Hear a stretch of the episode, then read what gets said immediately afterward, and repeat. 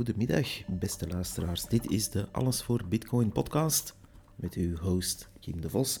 Welkom bij deze podcast die onafhankelijk is. Wij zijn reclamevrij. Wij zijn een Vlaamse podcast over Bitcoin en wij werken dus niet voor een eh, lobby of een groot mediabedrijf die alles remixt en fine-tuned in een eh, grote, mooie, fancy studio. Wij smeren nu ook geen nutteloze cursussen aan om al die mooie studio's en marketing daar rond te betalen. Maar vooral, wij willen de stem laten horen van de Vlaamse bitcoiners. En uh, dat is ons hoofddoel eigenlijk. Om ons te steunen kan je permissieloos en vrij een beetje data transfereren over het Lightning-netwerk bij uh, voorkeur. En dat kan dan weer op uh, getalbi.com slash alles voor bitcoin. Dat is getalbi.com slash alles voor bitcoin. coinos.io slash alles voor bitcoin is ook mogelijk. Uh, u mag kiezen. Je kan ons ook contacteren via Twitter. Dat is @avbpodcast. Ook een warme oproep om die uh, Twitter-account te volgen. Ik deel daar af en toe nieuws of uh, ja, speciale feiten of wat dan ook dat er opduikt. En dat zijn dan meestal zaken die uh, niet per se in de podcast komen, die uh, ja, wel het vermelden waard zijn, maar daarom nog niet post podcastwaardig zijn. Of tegen de tijd dat de podcast uitkomt, zijn van die feiten soms al achterhaald. Dus als je die AVB-podcast volgt op Twitter, heb ik ook meer een idee wat de echte interesse is voor deze podcast. Want we zitten natuurlijk nog steeds in de fase dat we dit aan het opbouwen zijn. Je kan ons ook contacteren via oldschool e-mail. Dat is reactie at. We zitten op aflevering 39 en dat is vandaag 7 oktober 2022. We zitten op blokhoogte 757.505. Uh, 1 bitcoin is 19.990 US dollar. En dat is goed voor 20.410 euro. Ja, ja, die euro is flink aan het dalen in waarde. En uh, daarmee kan je dan weer 4436 Big Macs kopen. En dat kan je tegenwoordig ook live echt uh, gaan uitvoeren als je daar echt zin in hebt. Dan moet je even naar uh, Zwitserland gaan, naar Lugano. En daar in de lokale McDonald's kan je gewoon met Lightning ja, Big Macs kopen. Koop er geen 4436, want dan gaan die mensen een beetje gestresseerd geraken, denk ik. Maar als er iemand daar zin in heeft, be my guest. We beginnen alvast met niet zo prettig nieuws eigenlijk voor al diegenen die zich hebben laten verleiden uh, of laten naaien hebben door het Celsius Network debacle. Um, er is vandaag een document gelekt waarbij de gegevens van uh, goh, ja, tienduizenden transacties uh, op dat netwerk zijn gaan lekken. wie dat dan heeft gelekt en waarom, dat is nog onduidelijk. maar... Um, ja, we kunnen, er, uh, we kunnen er alvast van uitgaan dat daar uh, iets meer achter zit. Het komt ook nogal heel toevallig in dezelfde week uit waarop we stevigere regularisatie op ons bord krijgen binnen Europa, om ons uiteraard als brave burgertjes te beschermen tegen, uh, tegen dat soort fratsen van het Celsius-netwerk. Celsius-netwerk waar je natuurlijk ja, een, een zekere rente kreeg in ruil voor je crypto-tokens te gaan uh, uitlenen. USDC en uh, Bitcoin werden daar onder andere uh, geparkeerd. En dan kreeg je daar tussen de, wat was het, een halve procent tot 6 procent toe. anyway, je kon daar dus je geld parkeren. En dat parkeren werd nogal vrij permanent, want Celsius is natuurlijk failliet gegaan. blijkt nu ook dat de topmensen. Ehm, Alex Skamerski, of hoe noemt hij? We gaan die naam niet besmeuren.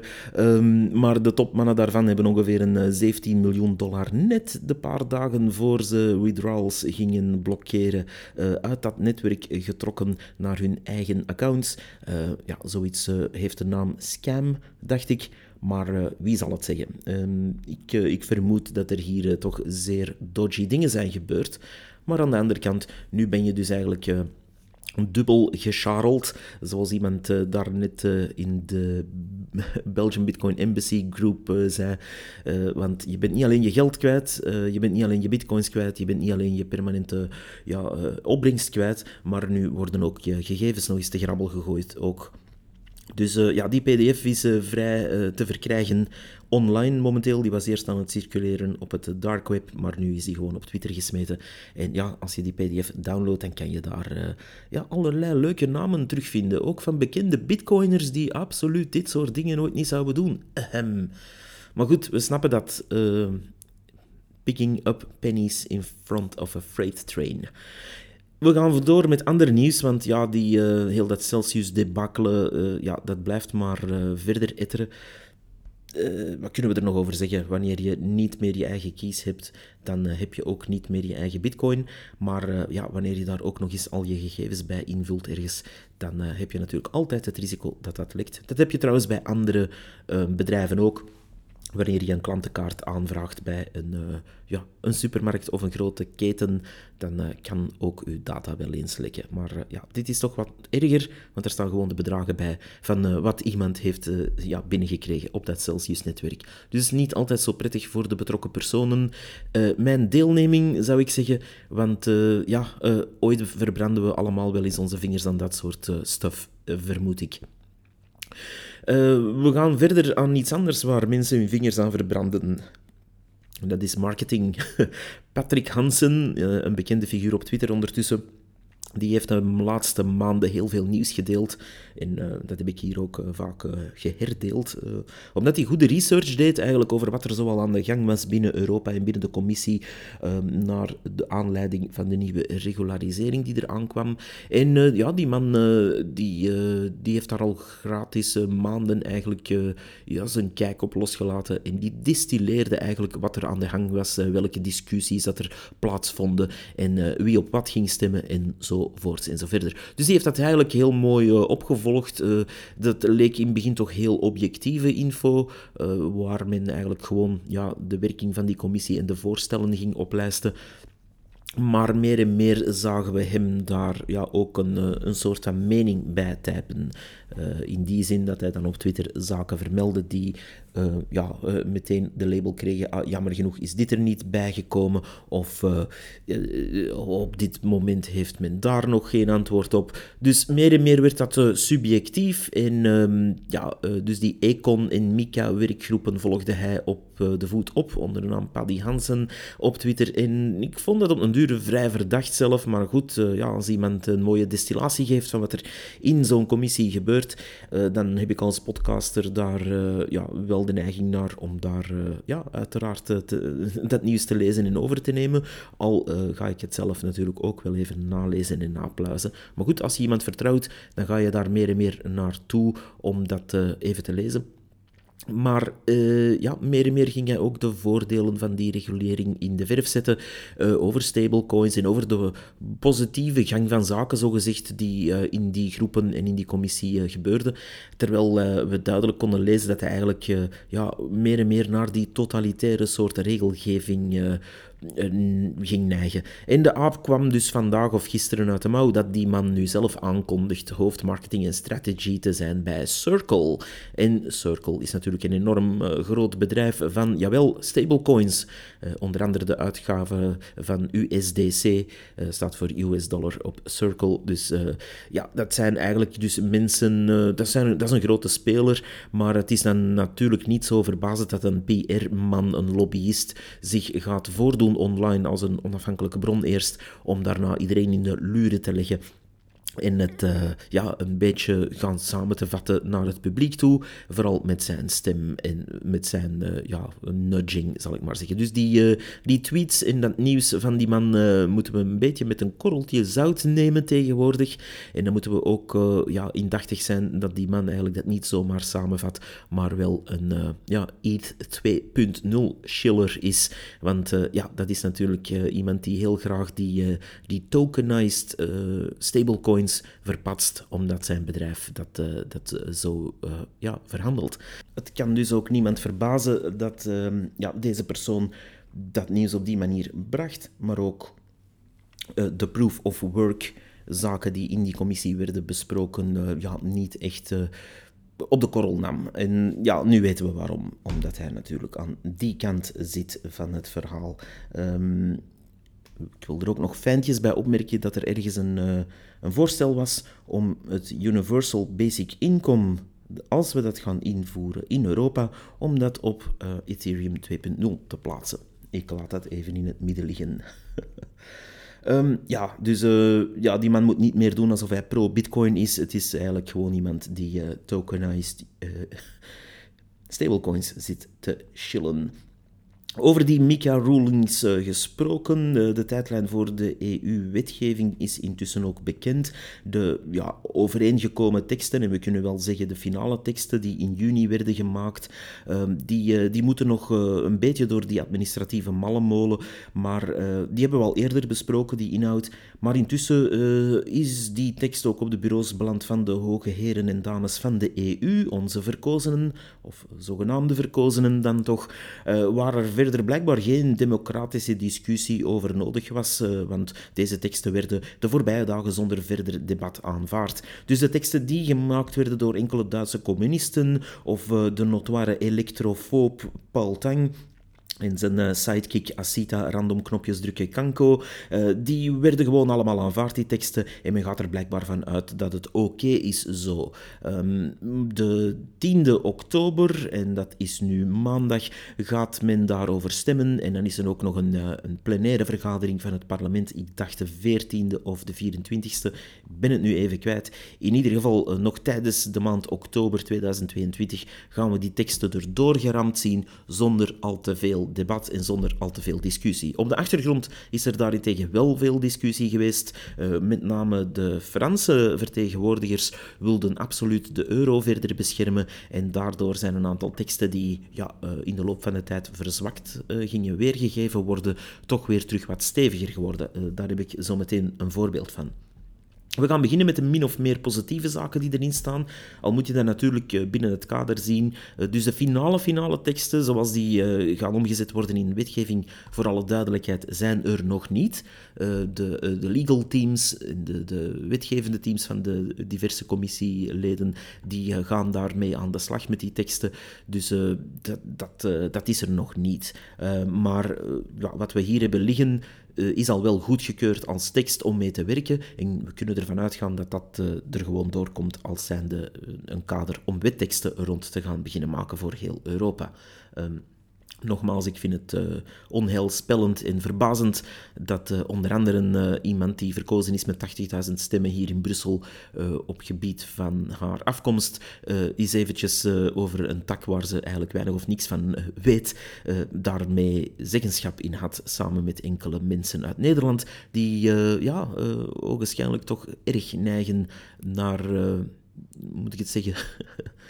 Uh, iemand noemde het uh, deze week elektrofascisme, maar uh, ik denk dat dat een, een, duidelijke term is. Zij gaan eens beslissen wat er goede elektriciteit is en wat er slechte elektriciteit is en ook wat er met die elektriciteit al dan niet goed wordt gedaan en slecht wordt gedaan. En ja, dat soort mensen zien we hier nu opduiken en wetgevingen maken voor 27 landen. Heel verbazend, maar zo gaat dat nu eenmaal. Uh, dezelfde instellingen die dus om dingen uitvonden, zoals de GDPR-ruling in Europa en de cookie-wetgeving, waar we allemaal dagelijks mee om de oren worden gerammeld, uh, diezelfde mensen gaan nu eens crypto reguleren. En, uh, ja, maar los hiervan, dus binnen dat kader van burgers die aanvaarden dat Europa goed werk levert, we gaan dat petje even opzetten, kunnen we ook nog een aantal zaken gaan bekijken, ook als we als bitcoiners natuurlijk tegen die gang van zaken zijn, meestal in tegen ja, tegen het principe dat Europa zich daar zo mee moet moeien. Geld is van de mensen, bitcoin is van de mensen, bitcoin is ons geld en uh, daar hebben we geen inmenging van nitwit politici en hun lobby-sidekicks voor nodig. Um, we hebben een eigen permissieloos geld nu uh, wereldwijd, dus uh, dat kader is er. Dus een van die uh, dingen die daarin staan, die toch opvallend zijn en uh, positief kunnen geïnterpreteerd worden binnen dat kader, uh, is dus een, een, regelgeving rond stablecoins, waar elke houder van stablecoins een claim moet kunnen hebben op het onderliggende asset. Met andere woorden, als ik één fake euro stablecoin heb, moet ik die ten allen tijde kunnen omruilen voor één echte fake euro. Het wordt ingewikkeld met al die fake geldmunten uh, natuurlijk. Dus, uh, laat ons even het uh, petje opzetten van een normale burger die daar gebrainwashed is, dat dat allemaal nog echt is. Dus je moet eigenlijk de tokenized versie, dus de, de, de digitale versie, een stablecoin versie van de euro kunnen omruilen voor echte euro's. Dat is natuurlijk niet in stalen muntjes, uh, maar dat is ook weer in digitale euro's op uw bankrekening op een commerciële bank. Maar goed, dus dat moet kunnen en die regelgeving moet dus eigenlijk zo zijn dat er een reserve moet opgebouwd worden waar dat één op één matcht met de euro uh, die je aanbiedt op die stablecoin. Uh, we weten hoe dat in het verleden liep, namelijk in het begin is dat één op één ondersteund en dan nadien wordt dat aangevuld met allerlei andere garbage waardoor het uh, op een duur niet omruilbaar meer is. En uh, daar komt dus een uh, wetgeving op. Daar zou ook een minimum aan liquiditeit moeten zijn. Dat wordt wel tricky, denk ik, want als je een minimum aan liquiditeit aanbiedt, creëer je, creëer je natuurlijk op die markt een een bepaalde zekerheid die ook weer kan geëxploit worden. Maar goed, we gaan daar niet dieper op in. Ze zullen wel zien. Um, furthermore, zeggen ze, al die stablecoins zullen dus moeten gesupervised worden door de EBA. En dat is de European Banking Authority. Dus met andere woorden, die krijgen ook een, eh, een cadeautje toegeworpen waar ze nog wat extra administratie op hun boterhammetje krijgen. En uh, dat, uh, dat wordt dus een soort van protectie, een bescherming naar onze burgers toe die die stablecoins zouden willen gebruiken. Natuurlijk, uh, je kan je afvragen wat het nut is van een Europese stablecoin als je ten eerste al minder liquiditeit hebt. Uh, anyway, wereldwijd, want het meeste zit in die US dollar stablecoins. Maar goed, dat kan ooit eens veranderen. Het is nu ongeveer, denk ik, 95 tot 5 procent uh, die verhouding. Maar uh, ja, als er toch een CBDC wordt gelanceerd vanuit Europa zelf, ja, dan wordt dat de facto, de facto onze stablecoin, onze go-to stablecoin, dacht ik toch. Maar goed, uh, uh, voor bitcoiners, en als ik het petje dan van een brave Europese burger weer terug afzet en even dat oranje petje van een bitcoiner terug opzet, ja, dan kan ik alleen maar concluderen dat dat de facto onze stablecoin zal worden. Want ja, wanneer de euro blijft dalen op deze manier en gemismanaged wordt door de ECB aan alle kanten, en die inflatie blijft de pan uitswingen en we daarbovenop ook nog eens een CBDC krijgen en uh, een, een, rare regelgeving rond stablecoins, dan uh, zie ik het uh, ja, positief in eigenlijk voor Bitcoin, want dan worden wij echt die rots in de branding, of um, zoals ik het dan noem, dan komt dat Bitcoin-brutalisme weer boven, waar we tussen de brandende ruïnes van de rest blijven staan. De tekst um, die daarover uh, verder ja, nogal in vage termen spreekt, gaat daar nog verder in qua, qua uitdieping van die stablecoins, want dat blijkt toch een hot topic te zijn voor hen. Maar wat ik er vooral uh, in zie, is dat er uh, een heleboel discussie is geweest. En als je dan even op Twitter gaat zoeken, dan is dat ook wel zo gebeurd, dat de Franse vertegenwoordigers daar vooral hebben gepusht naar ehm, die, die stablecoins heel zwaar te gaan reguleren, zodat eigenlijk de euro en de, de CBDC die er aankomt, maar vooral ook de euro zelf, verder beschermd wordt. we zien daar al een eerste teken van uh, protectionisme opduiken dat nogal uh, ingeburgerd is bij de Franse politici. Dus uh, ze proberen natuurlijk hun euro te redden en ja, ik kan hen dat niet kwalijk nemen, maar het zal niet baten. Het, dat, dat schip is al lang aan het zinken, volgens mij. Uh, wanneer we door deze teksten gaan, zien we ook dat uh, dat Econ-gedeelte alvast op uh, 10 oktober 2022 dus finaal erdoor gaat gaan. Maar de, de linguïstiek en de, de legal teams moeten daar dus nog over gaan. Daarna komt die plenaire en daarna komt het officiële journaal van de journal, moet ik zeggen, de, de officiële nieuwsbrief en, ehm, van de EU uit met de officiële volledige publicatie. En ja, daar gaan we natuurlijk zeker nog op in ingaan. We gaan dat nog verder fileren als daar nog rare of opvallende dingen in staan uh, in die absolute finale teksten. Uh, wat ook erg opviel met wat ik nu al uh, ja, heb doorgelezen, is dat er een ook niet alleen in de discussies, maar ook in de teksten, de NFT's, daar uh, volledig worden buitengehouden. Wat ook er werd buitengehouden is alles dat coins gebruikt voor spaarplannen en uh, winkelkortingen en dat soort zaken. Uh, dus een, een, stad die bijvoorbeeld met een eigen coin afkomt, lees Antwerpen met hun U-coin en dat soort fratsen, dat blijft hier allemaal buiten. Dat is natuurlijk, uh, ja, daar hebben ze een paar regels rond. In het kort gezegd, als het niet uh, exchangeable is voor uh, andere crypto's en als het enkel omruild, omgeruild kan worden voor één bepaalde dienst of goed van een bedrijf, dan, dan mag het wel en dan wordt het eigenlijk buiten die crypto-wetgeving gehouden. Waarmee men dus eigenlijk zegt dat ja, dat soort coins niet meer zijn dan een klantenkaart eigenlijk. Um, ja, dat is op zich nog begrijpelijk. Meer opvallend nog, uh, specifiek voor België, waar er natuurlijk uh, geen officiële meerwaardetax uh, is, is dat het omzetten van de ene cryptomunt naar de andere een zogenaamd taxable event wordt, net zoals in de US.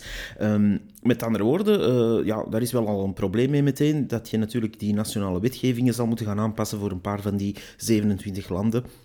En eh, men, men, noemt het hier, quote, simplified tax treatment, end quote. Um, dus voor crypto-users, we gaan het even opentrekken naar dus de shitcoiners ook, uh, is het zo dat de kleine transacties die er af en toe gebeuren, um, eigenlijk ook op nationaal niveau door die administraties zullen moeten gaan verwerkt worden. En men stelt daar ook voor om ehm, om een blockchain-technologie, uh, laat ons raden dat dat eh, van Circle of Amazon weer zal komen, dat er dus blockchain-technologie zal gebruikt worden om die administraties daarbij te helpen. Uh, en dan quoten ze hier, to facilitate efficient tax collection. Ja, uh, wat moeten we daarover zeggen? Dus met andere woorden, iemand die voor 5 euro, uh, ik zeg maar iets, Dogecoin heeft gekocht en dat dan omruilt voor, uh, ja, whatever, pick one, Litecoin. Ehm, dat is een taxable event en men gaat vanuit de, de Belgische fiscus met blockchain-technologie dat traceren om het efficiënt in, een, tax, in een taxatie om te zetten whatever. Uh, maar de teksten blijven verder dus wel nogal vaag over hoe men dit nu exact in die administratieve mallemolen gaat afhandelen en vooral gaat moderniseren. Want het is natuurlijk één ding om een, eh, een blockchain-technologie aan te kopen. Hè, want er zijn er wel wat uh, in de corporate wereld die je gewoon kan aankopen. Uh, ondertussen heeft elke verzekeringsmaatschappij wel een blockchain-project. Um, dus dat is heel tof. Uh, Zo'n staat zal dan een aanbesteding gaan uitvaardigen en zeggen: lever ons eens een toffe blockchain. en dan, dan, komt er daar iemand. Het is slagwekkend eigenlijk, maar goed. Um, ik wil er ook even bij zeggen, voor de mensen die daar misschien niet mee vertrouwd zijn, we spreken hier dus over administraties die momenteel in 2022 nog met faxapparaten werken en waar men de bepaalde invulforms die zijn gemaakt door engineers en developers die ja, voor de laatste keer relevant waren in 1998, uh, eh, dat dat soort dingen dus worden gemaakt ook uh, zoals, ik zeg maar iets, een IBAN-invulformulier, waar je de tekstvelden hebt in het formaat van een IBAN-rekeningnummer, uh, waar je dan zogezegd je crypto-wallet moet in copy-pasten. Um, ook bijzeggen dat uh, voor dat soort administraties, die trouwens tien jaar achter staan, het nog steeds zo lijkt dat een, uh, een bitcoiner bijvoorbeeld allemaal één wallet heeft met één bitcoin-adres. Um, die hebben nog altijd niet door dat er xpub of zpub keys bestaan of wat dan ook. Dus um, het is wel lachwekkend om dan te lezen verderop in het document: Work must be undertaken to identify the best practices of using technology to improve the analytical capacity of tax administrations. Ja, good luck with that, zou ik ook zeggen. Um, die modernisering zal er ooit wel eens komen, maar um, ja, wie, wie er Ach ja, we gaan er niet dieper op ingaan. Volgens mij gaan ze gewoon een paar uh, companies inhuren die uh, blockchain analysis gaan doen en die, uh, ja, die voor de rest ja, de, de low-hanging fruits gaan plukken waarschijnlijk. Maar verder zie ik het niet gebeuren dat er voor elke 5 dollar die er op een of ander crypto-netwerk getraind wordt, een taxable event daadwerkelijk zal worden doorgerekend in Europa. Ik, ik zie dat ook fysiek en technologisch niet gebeuren. Sommige dingen zijn echt wel underground. Uh, we gaan daar niet dieper op ingaan, we gaan ze niet op ideeën brengen. Maar uh, ja, als iemand 5 euro aan whatever crypto wil omruilen naar andere crypto, uh, ja, kom er maar achter, zou ik zeggen. Um, maar uh, verderop in die tekst van de Committee on Economic and Monetary Affairs, want ze hebben allemaal fancy namen, uh, is er ook beslist dat de transfers tussen hosted en unhosted wallets uh, moeten allemaal dus geïdentificeerd worden ge-KYC'd worden. Lees, je moet dus je identiteitskaartje of je EID of je It's Me of whatever dat ze allemaal gaan bedenken, gaan boven toveren en jezelf linken, je identiteit gaan linken aan die wallets. Uh, er was eerst ook voorgesteld om transacties onder de 1000 euro daar niet mee te laten aandoen, maar dat is ook weer onder druk van de Franse delegatie afgevoerd, omdat die dan weer schrik hadden uh, dat er mensen uh, ja, de euro eigenlijk onder druk gingen zetten door te smurfen, eigenlijk door hele kleine transacties steeds onder de 1000 euro te blijven doen. Eh, vanuit dat standpunt kan ik dat zelfs nog begrijpen, dat ze daar gewoon hebben gezegd van nee, we zetten daar een nul tolerantie op. Uh, dus uh, van zodra je overschrijft van een unhosted wallet, lees, dat is eigenlijk gewoon uw cold card of uw ledger of uw trezor of whatever dat je gebruikt. En, of verder je paper wallet die je hebt gemaakt met een potlood en wat dobbelstenen. Dus vanuit zo'n wallet, die dan natuurlijk niet gelinkt is aan een identiteit, ga je dan overschrijven naar ergens waar het wel moet gelinkt worden en onderweg gaat er dus die travel rule in voegen komen. En die travel rule, dat komt dan weer uit Zwitserland. Dat hebben ze daar eerst uh, in proberen voeren. En uh, een paar wallets hebben dat dan ook meteen eerst ingevoerd en dan weer afgevoerd, zoals Trezor.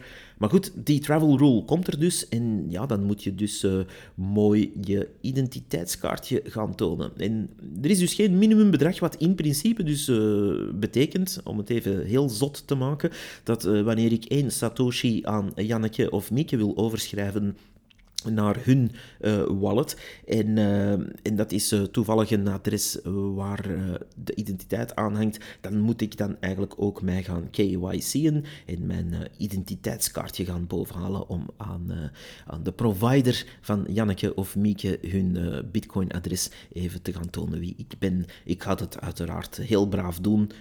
voor één Satoshi over te schrijven, dat is absoluut de moeite. En we gaan ons daar heel mooi aanhouden natuurlijk, want anders uh, ja, overtreden we de Europese regels. Dat is toch uh, zeer sneu. Zeker in een uh, unie waar er nooit regels worden overtreden, zeker niet door politici of hun aanhang. Maar goed, ze willen dat op die manier gaan doorvoeren. Ik las voorlopig niks over, want dat is eigenlijk een kwakkel die de ronde doet, dat men ook hardware wallets fysiek um, zou gaan blokkeren. Uh, dat heb ik nog niet in die bewoording teruggevonden. Het is natuurlijk wel zo dat wanneer je bijvoorbeeld een, uh, een hardware wallet zou kopen, dat je dan effectief wel uh, zogezegd je identiteit moet gaan bekendmaken. Wat natuurlijk wel een legaal probleem geeft, want het is niet omdat ik, zeg maar iets, ik ga op een online shop hardware wallet X, kopen en ik betaal daar, zeg maar iets, 100 euro voor. En die wordt naar mij opgestuurd het is niet uh, gezegd dat ik dat ding ooit ga open doen. Het is ook niet gezegd dat ik daar daadwerkelijk een Bitcoin-adres mee ga aanmaken. En het is ook niet gezegd dat ik dat niet nog door ga verkopen. Misschien verkoop ik het wel door aan iemand die uh, in, in zijn streek of haar streek totaal niet aan die hardware wallets kan aangeraken. Maar um, ja, waar ik op bezoek ga, waar ik op reis naar ga. En, uh, en dan neem ik zo'n wallet voor hen mee. Dus het is niet omdat iemand een hardware wallet aankoopt, dat die natuurlijk ook de eigenaar is van de eventuele Bitcoin-adressen die daarop zouden kunnen gegenereerd worden. Of iemand koopt het gewoon aan om in zijn kast te leggen, gewoon als hebben dingetje. Ehm, ja, dus als ik een portefeuille koop op de markt, gewoon omdat ik die mooi vind, en uh, ik laat die drie jaar in mijn kast liggen zonder er ooit geld in te steken, ja, dat is dan mijn keuze zeker. Dus um, ja, ik weet ook niet hoe we dat gaan uh, zien afgedwongen worden op grote schaal. Zeker niet wanneer we achterin ook een zo goed als anonieme versie draaien van Bitcoin en uh, over Taproot en Lightning netwerk uh, zo wat alles anoniem kunnen gaan doen. Die verhoopte bescherming waar de Fransen zo op hopen van hun fiat-euro-muntje is niet aan de orde hier, denk ik. En dat zal men ook wel merken. Wat we ook merken aan die teksten is dat er ehm, firma's die in de cryptowereld in Europa willen meedraaien nog. Ja, ten eerste worden die flink gepest door allerlei regelgevingen en GDPR-achtige farsen. Maar goed, tot daar aan toe. Maar uh, men gaat daar ook nog eens zeggen van kijk, er is een clausule waarmee jullie um, aan een instantie binnen de Europese Unie moeten gaan bewijzen hoe jullie environmental impact is. Um, en ook de impact van jullie crypto-assets zelf. Met andere woorden, um, de, ja, ze moeten dus een minimale uh, duurzaamheidslabel of standaard gaan, uh, gaan hebben. En zeker voor consensusmechanismes willen ze daar uh, iets aan doen. Ja, u ziet natuurlijk wie dat heeft geschreven. Dat komt recht van bij de... De, de, de, Centrale Bank van Nederland, want dat is absoluut helemaal hun ding. Um, zij hebben daar uh, twee flutopstelletjes door uh, Alex de Vries en die andere Pipo, meneer Van Dijk, um, uh, laten opstellen waar men dus nog steeds alles per transactie bekijkt. En ja, consensusmechanismen zijn slecht, proof of work is slecht, encryptie is slecht, alles is slecht. Zeker als het ook nog eens elektriciteit verbruikt. Dus die bedrijven die gaan dus gedwongen worden en we zien dat van uh, ver uh, aankomen natuurlijk, uh, om hun vooral proof of work assets te gaan onderwerpen aan dit soort gedoe. Nu, we zien dat niet alleen van ver aankomen, maar de conclusie is natuurlijk al op voorhand vastgelegd dat de per transactie graadmeter hier zal gehanteerd worden. dat is nu speculatie aan mijn kant, dat staat er niet letterlijk in, maar ja, ja je leest het zo in je, allez, tussen de regels door. Dus Bitcoin en andere proof of work zaken, die zullen daar uiteraard ja, afgerekend worden omdat dat uh, niet oké is volgens Europa en dat ligt al op voorhand vast. Uh, men heeft die wetten eigenlijk niet gemaakt om uh, enige ecologische impact te hebben of bijvoorbeeld het klimaat en het milieu te verbeteren, maar men schrijft die wetten puur, enkel en alleen om hun eigen hachje te redden, uiteraard, monetair gezien. Um, wat men ook niet vermeldt is dat er energie wordt meegerekend die vermeden wordt. Uh, ik denk maar aan al de, de vele bankkantoren en de vele extra's in de financiële wereld die zouden kunnen uitgespaard worden door Bitcoin. Of uh, de verloren gegaane energie die nu niet gebruikt wordt en wel kan gebruikt worden door Bitcoin mining om het, uh, ja, het wereldwijde permissieloze netwerk te gaan beveiligen. Um, eh, wij gaan echt waarde transporteren en bewaren en beveiligen. En dat in tegenstelling tot de ECB, die fake waarde transporteert en veel ecologische ellende veroorzaakt en vooral waarde verkwanselt van de gewone burger. Dus daar, gaan we het allemaal, uh, daar mogen we het allemaal niet over hebben, maar men gaat weer gewoon uh, de elektrofoob of de elektrofascist spelen en zeggen, kijk eens, iets verbruikt elektriciteit en dan is het niet goed. Hopelijk gaan ze ook hun eigen eco-voetafdruk ook eens meten bij uh, de Europese instanties. En dan gaan we ook nog eens lachen, denk ik. Um, wie zich ook in dit debat blijft moeien is uh, Binance die uh, ook ja, qua lobbywerk hier niet hebben moeten onderdoen, blijkbaar voor Circle.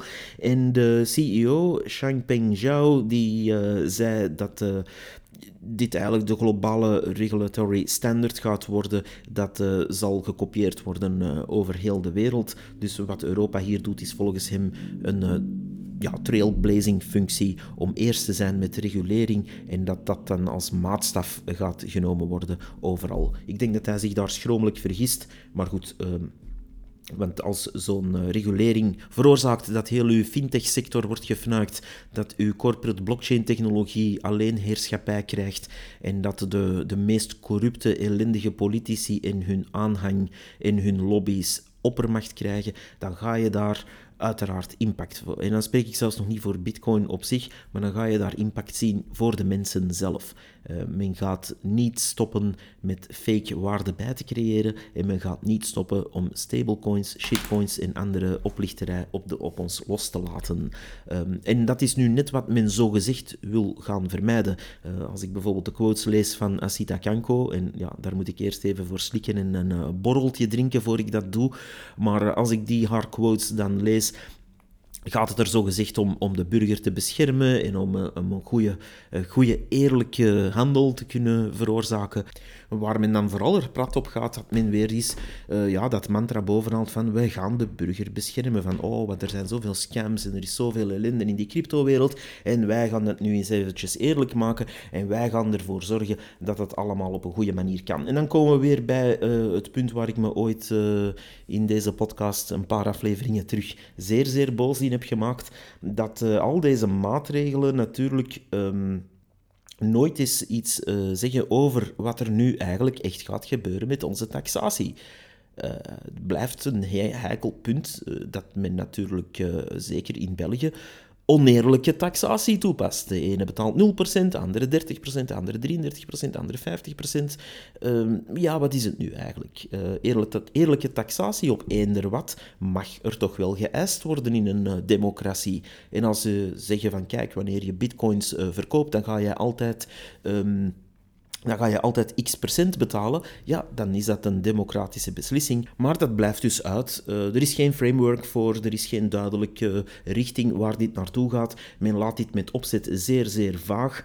Um, het gaat zelfs zo ver dat men daar uh, zelf durft schrijven, quote, This framework will provide the expected legal certainty and allow innovation to flourish in the European Union. End quote.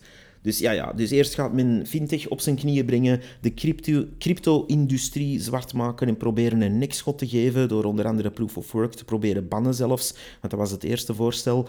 Uh, en als dat dan mislukte, ging men uh, regelgeving maken die zo overdreven is dat alle spelers en iedereen dat los en vast zit eh, KYC moet gaan toepassen. En tegelijk gaat men dan ook nog eens een corporate CBDC op ons losmaken, waar de app van wordt geleverd door Amazon. En ja, dan gaat men dus die permissietoken door onze strot rammen met onze eengemaakte munt, die dan omgezet wordt in ja, speelgoedjetons met een permissie erop. Nee, dat is dus niet innovatief en dat gaat niet ervoor zorgen dat innovatie kan uh, in de Europese Unie.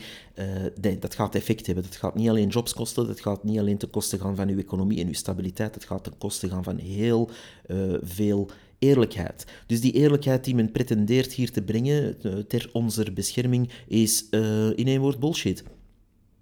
Verder nog melden dat de zogenaamde harmonisering van die taxregels over de 27 lidstaten absoluut nog onduidelijk is. Dat wil ik toch eventjes nog eens in de verf zetten.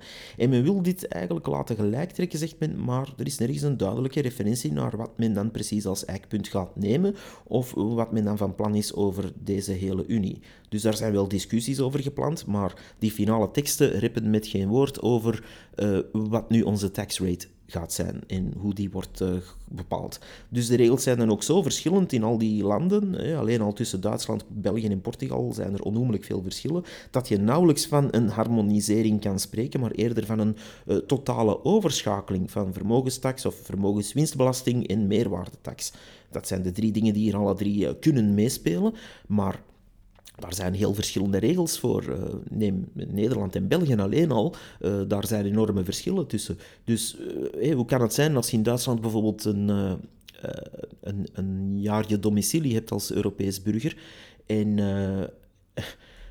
ja, je, je wordt Duitser bijvoorbeeld en je gaat daar een jaar wonen in één dag, dan kan je uh, bitcoin verkopen tegen nul taxatie. Oké? En doe datzelfde hier in België of in Portugal of in uh, Frankrijk en dan heb je vier keer andere effecten en andere taxgraden. Dus dat, ja, als men dat wil gaan harmoniseren, mag daar toch wel eens een... Een, ja, een duidelijke richting worden aangetoond. Van kijk, we gaan bijvoorbeeld, zeg maar iets, 10% nemen, no questions asked, of uh, we gaan uh, op het totaalbedrag steeds een x procent kleven, of wat dan ook. Je kan iets bedenken.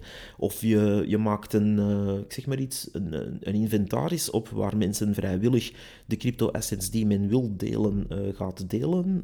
of wat dan ook. Je kan honderd dingen bedenken. we zien dat als bitcoiner misschien niet altijd even graag komen. Ik ken er ook die zeggen van nee, ik wil gewoon helemaal geen regelgeving kennen. Ja, goed, maar als er een Europese Unie hier dit soort macht krijgt, ehm, ja, dan, dan moeten ze ook wel hun werk doen. En dan moeten ze hier toch ook wel zeggen, kijk, we gaan die richting uit. En ik lees hier dus nergens duidelijke percentages of uh, wat men gaat doen met de weer meerwaardetax en zo verder. Dus alles heeft hier eigenlijk mee te maken met die drie termen. En uh, ja, het is uh, duidelijk dat we zeker in België nog steeds in een onzekere situatie leven omtrent uh, die taxatie. En dat is ook wat sommige taxlawyers stilaan hardop durven zeggen: van kijk, uh, ja, je kan niet zomaar. Uh, mensen in de kou laten staan en, en zeggen van ja, als het morgen bijvoorbeeld met de huizenmarkt zo zou zijn, dan zou iedereen stijgen. Van, ah, als u een huis verkoopt, betaalt u ergens iets tussen ja, de 0% tax of de 80% tax. We zien wel. Dat zou niemand pikken. Maar met bitcoin of met crypto in het algemeen is dat blijkbaar normaal. Omdat wij natuurlijk evil zijn, omdat wij natuurlijk de baarlijke duivel zelf zijn die elektriciteit durft verbruiken. Maar goed, uh, de huidige regels zijn dan zo onduidelijk dat het uh, onsamenhangend wordt. Het wordt ook nog eens onsamenhangend toegepast. En ik kan dan ook alleen maar aanraden, uh, mensen, moest u toch van plan zijn om uh, crypto uit te cashen, doe dat niet in België, want uh, dit land is daar totaal niet klaar voor.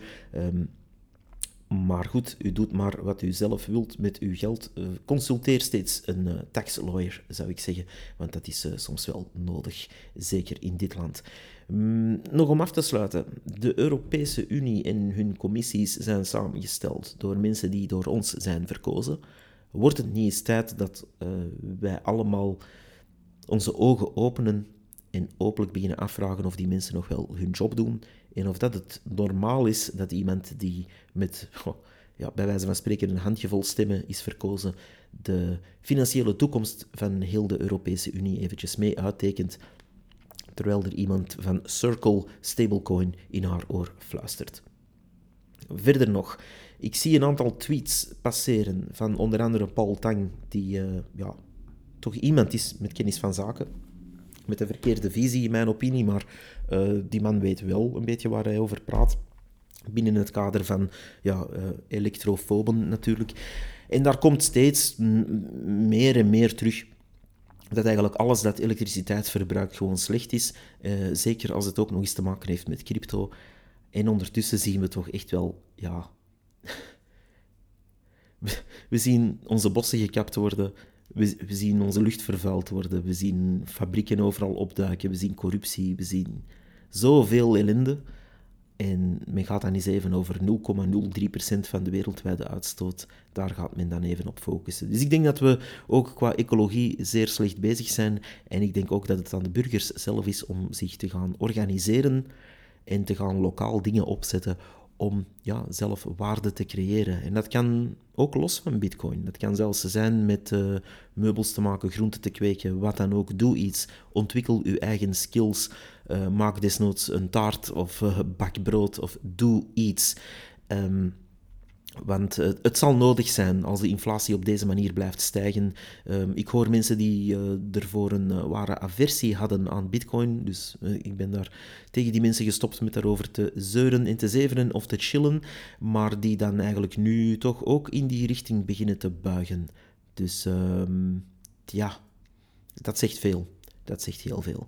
Met die gedachte laat ik jullie even. dit was een glimps op wat er zoal ja, uh, aan de hand is binnen de Europese commissies. Ik heb de laatste weken iets minder tijd gehad om dit uh, heel regelmatig te doen, dus dit was een uh, iets langere aflevering. Maar uh, er komt meer. Ik, ik, blijf hier veel over lezen en zelf opzoeken. En ik ga zeker als de finale teksten zijn die uh, ja, uh, voor jullie destilleren en daar het nodige uittrekken met zo min mogelijk commentaar erbij. Gewoon even de feiten gaan, gaan oplijnen. natuurlijk met een lichte pro-Bitcoin insteek, maar ik ga er niet over zitten ranten op dat moment. Ik ga daar gewoon eventjes overgaan als die finale teksten daar zijn.